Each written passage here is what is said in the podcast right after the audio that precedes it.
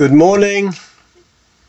I'm dedicating this shiur to the memory of Lord Jonathan Sacks, the Baron of Aldgate, uh, who died on the day that Vice President Biden was confirmed to have sufficient electoral votes to potentially become the President of the United States. And it's in his memory of Lord Sacks that I am dedicating this shiur, which serendipitously, I hope, will tie in uh, to his memory. And I want to discuss today the notion of God's relationship with Abraham being one of partnership, but a partnership in which Abraham has to submit at all times, both in this week's Parsha and in the Akedah. The epitome of his partnership finds expression in his defense of Sodom and Gomorrah. God declares that he cannot finalize the verdict on Sodom without first consulting Avram Avinu. For I know that he will surely pass on to his children the belief in God's justice and charity, as well as the man's mission to emulate these attributes. That's straight out of Genesis 18 19.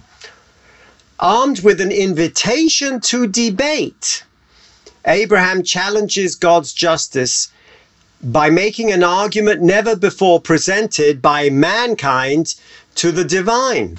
Sodom should be saved in the merit of righteous individuals who dwell in our midst.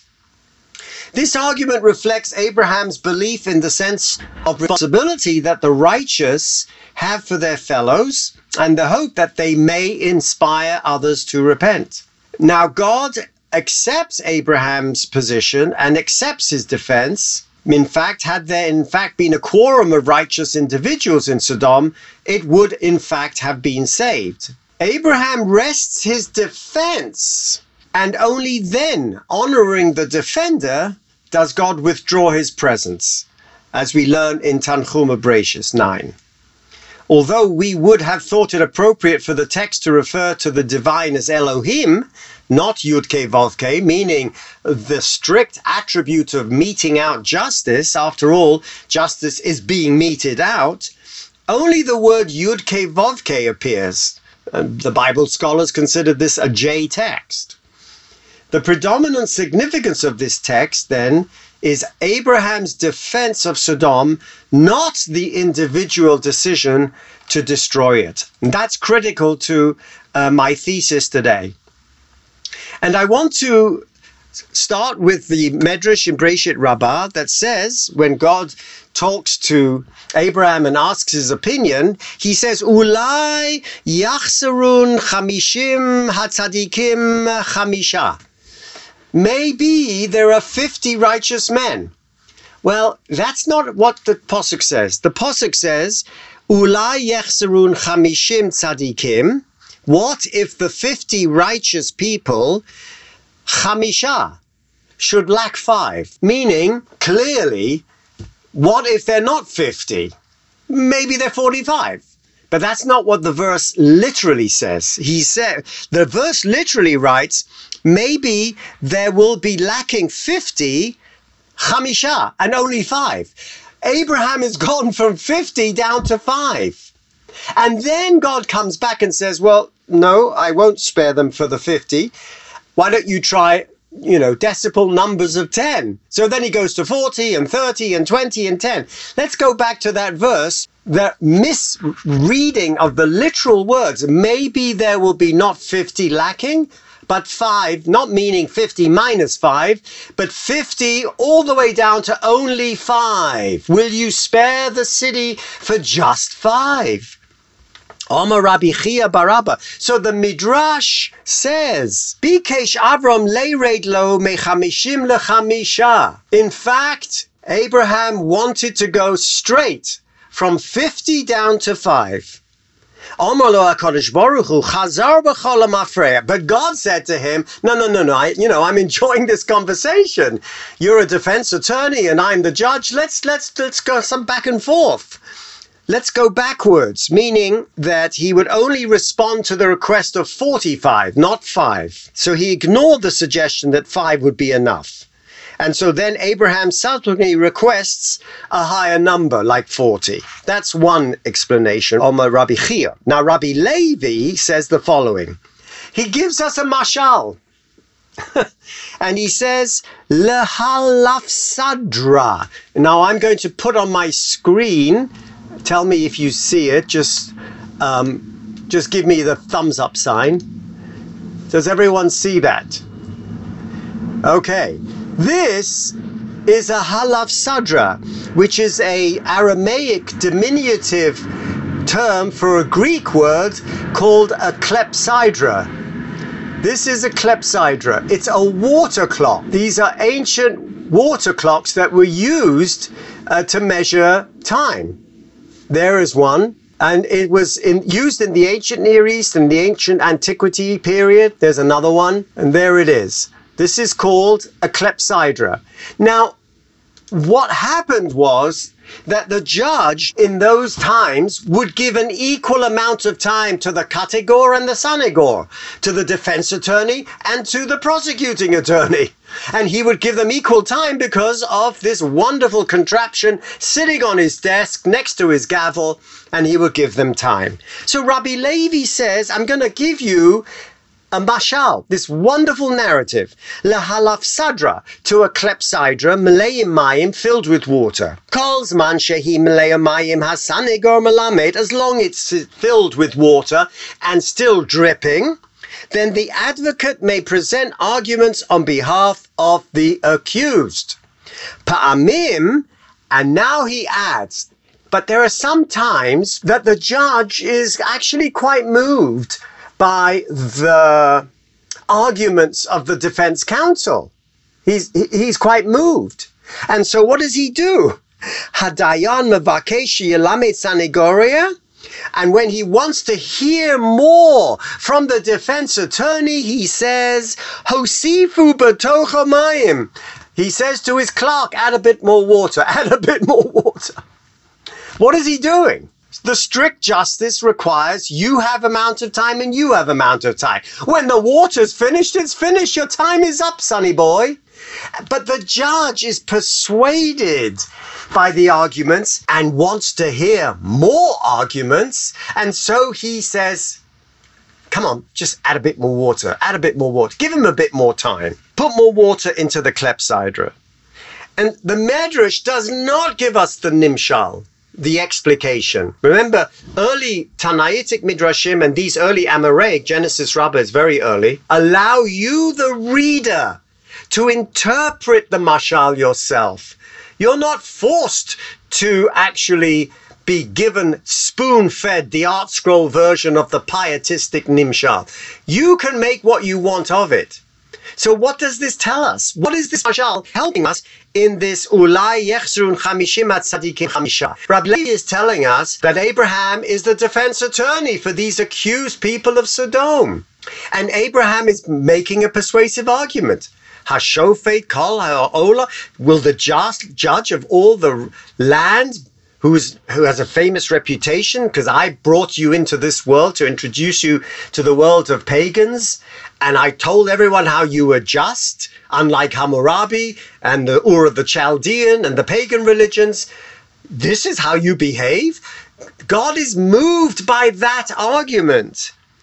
So when he asks first for a higher amount and then goes down from 50 to 5, God says, no, no, no, go back up again. Meaning, I want to hear more of your argument. I like this argument. It's an unbelievable medrash. It's so anthropomorphic for sure but it tells us the rabbinic imagination in which God is moved by this argument and wants to hear more, to be convinced. Don't go down to five. Let's take it step by step. It's absolutely dramatic. Now let's move forward And I want to come to the specific three words at the end of our parsha, in which it says, when Abraham says, Ulai yimtsun asara, and God says, Vayomel lo ashchis ba'avo asara, I will not destroy them for the ten. Now, we would expect him then to go back down to the five. He doesn't. He stops then. Why?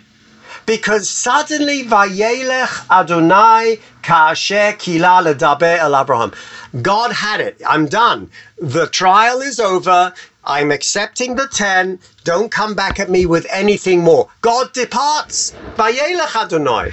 And then it says, The Va'avraham Shav lemekomo. These are the three words I want to focus on today. And Abraham returned to his makom, to his place. What do you mean his place? Where? Who? What? How?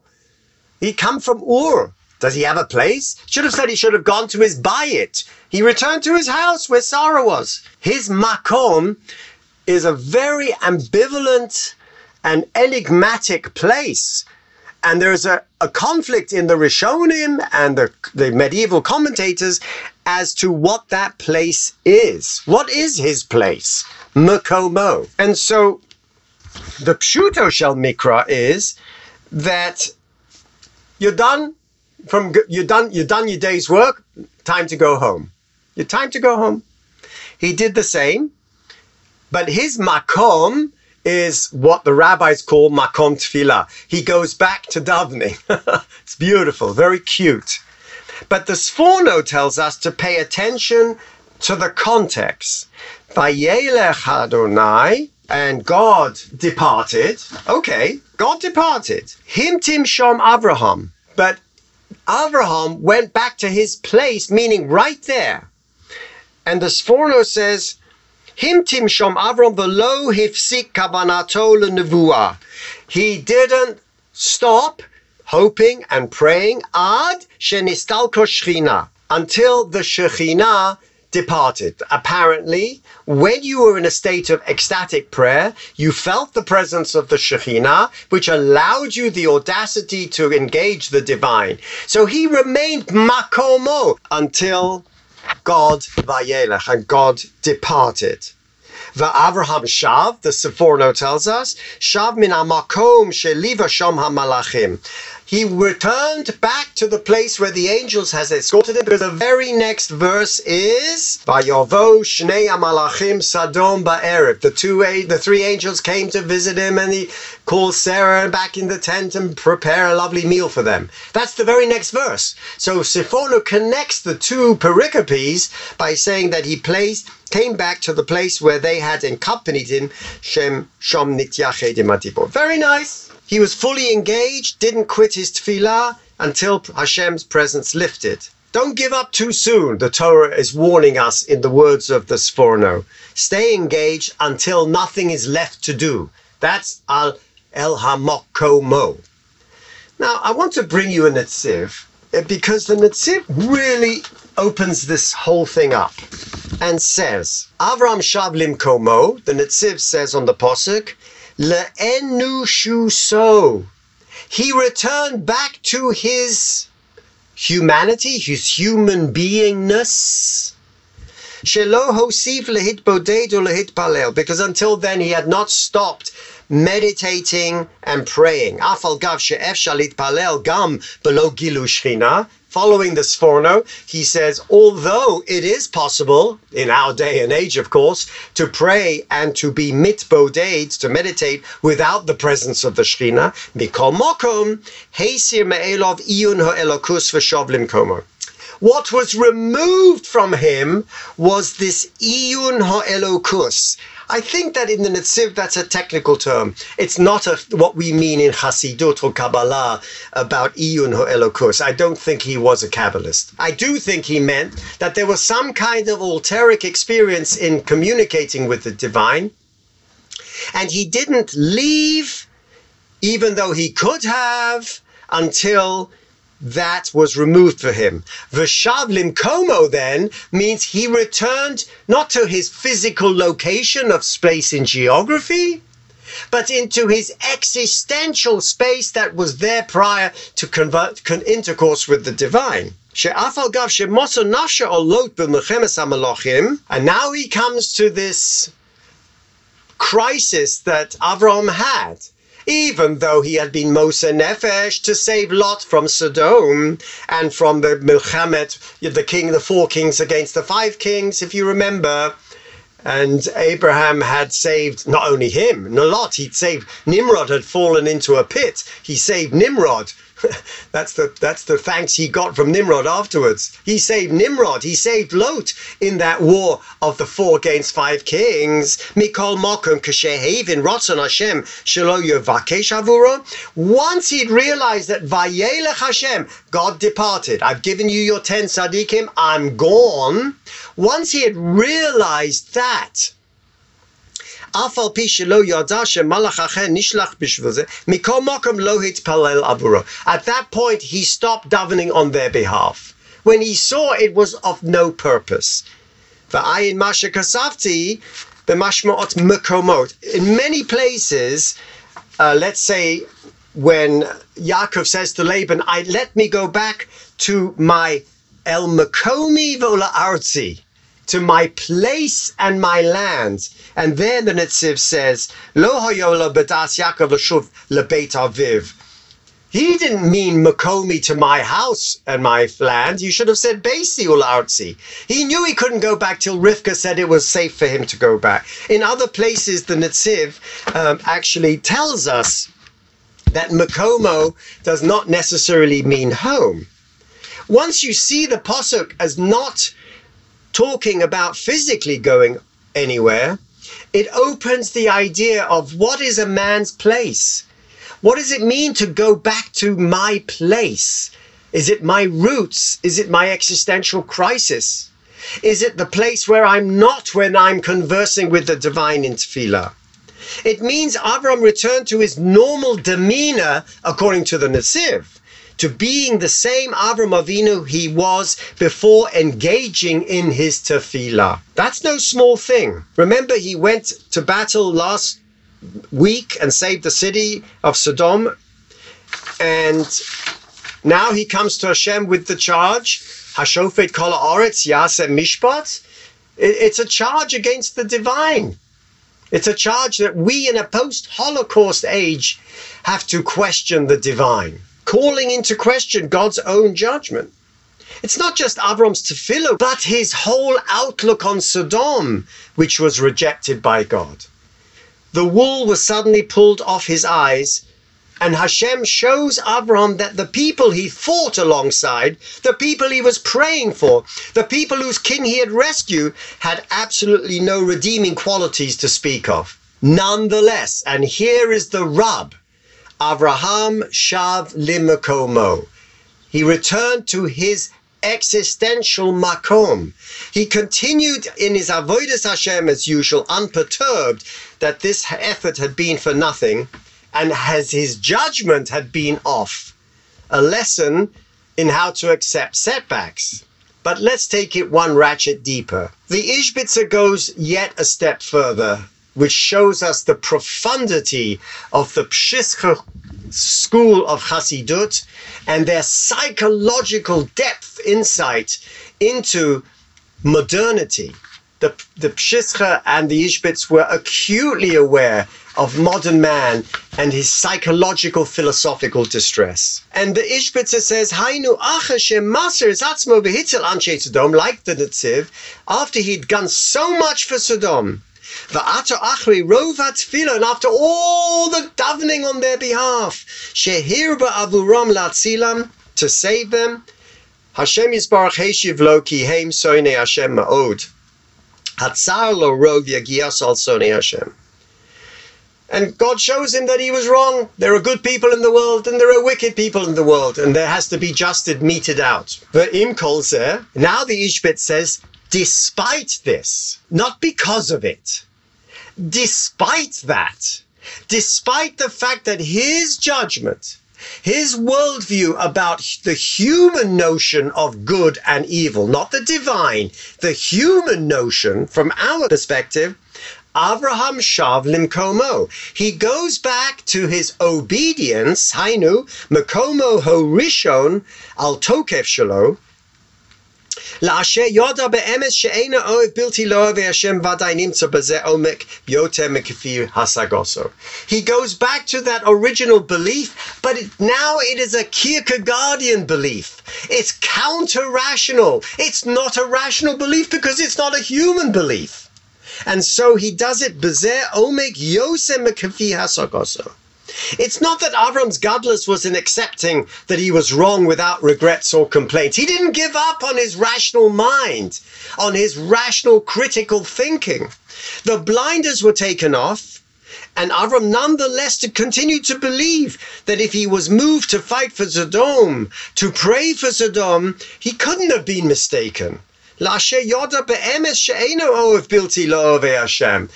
I know who I can use my clinical judgment on. I know who is faking and who's real. I know those who really believe in God. He did not rethink his life's mission. Different to the Netziv. Rethink who he reaches out to or how he reaches out. Rethink his initial impression of Sodom and its people. But God said he's going to destroy their city because of their wickedness. Okay. God said that the people who he thought were worth praying for were truly evil. Okay. Akasha. Bevadai. Nimtza bezer. And here's the grub. Omek yoter mikafi hasagoso. There is something here, said Abraham, that is too deep for me to unravel. Wow. Dazzling Ishbitz.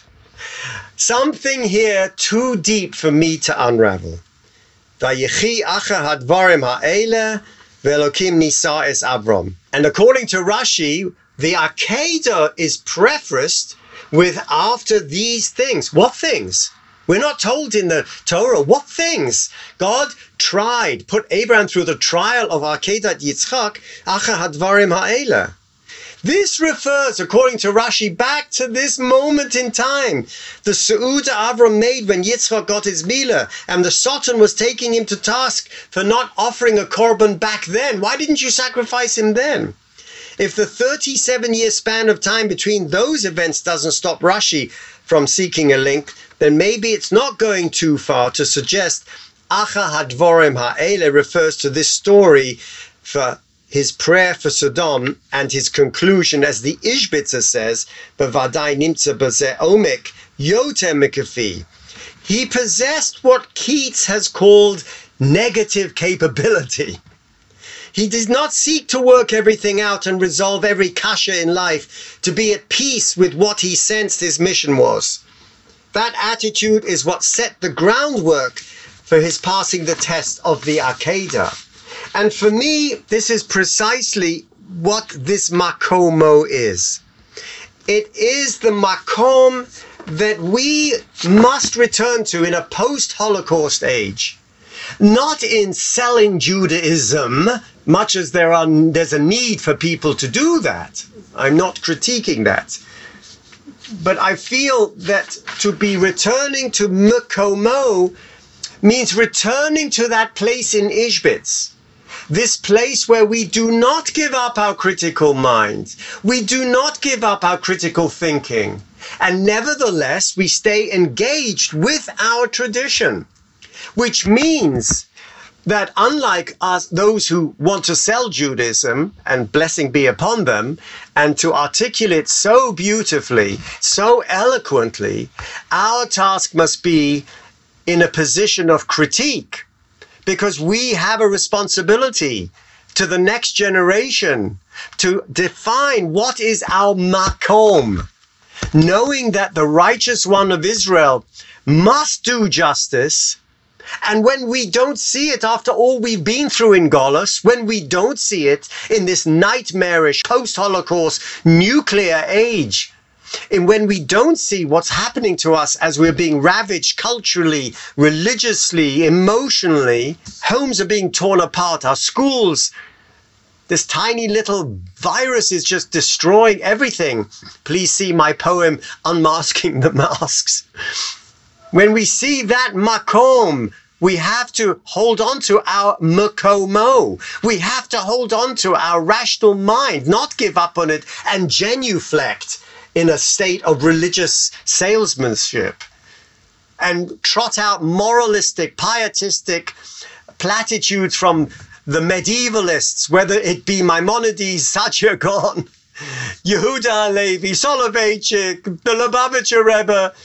We have to be in critique and move the bar to create new midrash, to create new dialogue, so that we can engage critically and yet not give up on our tradition.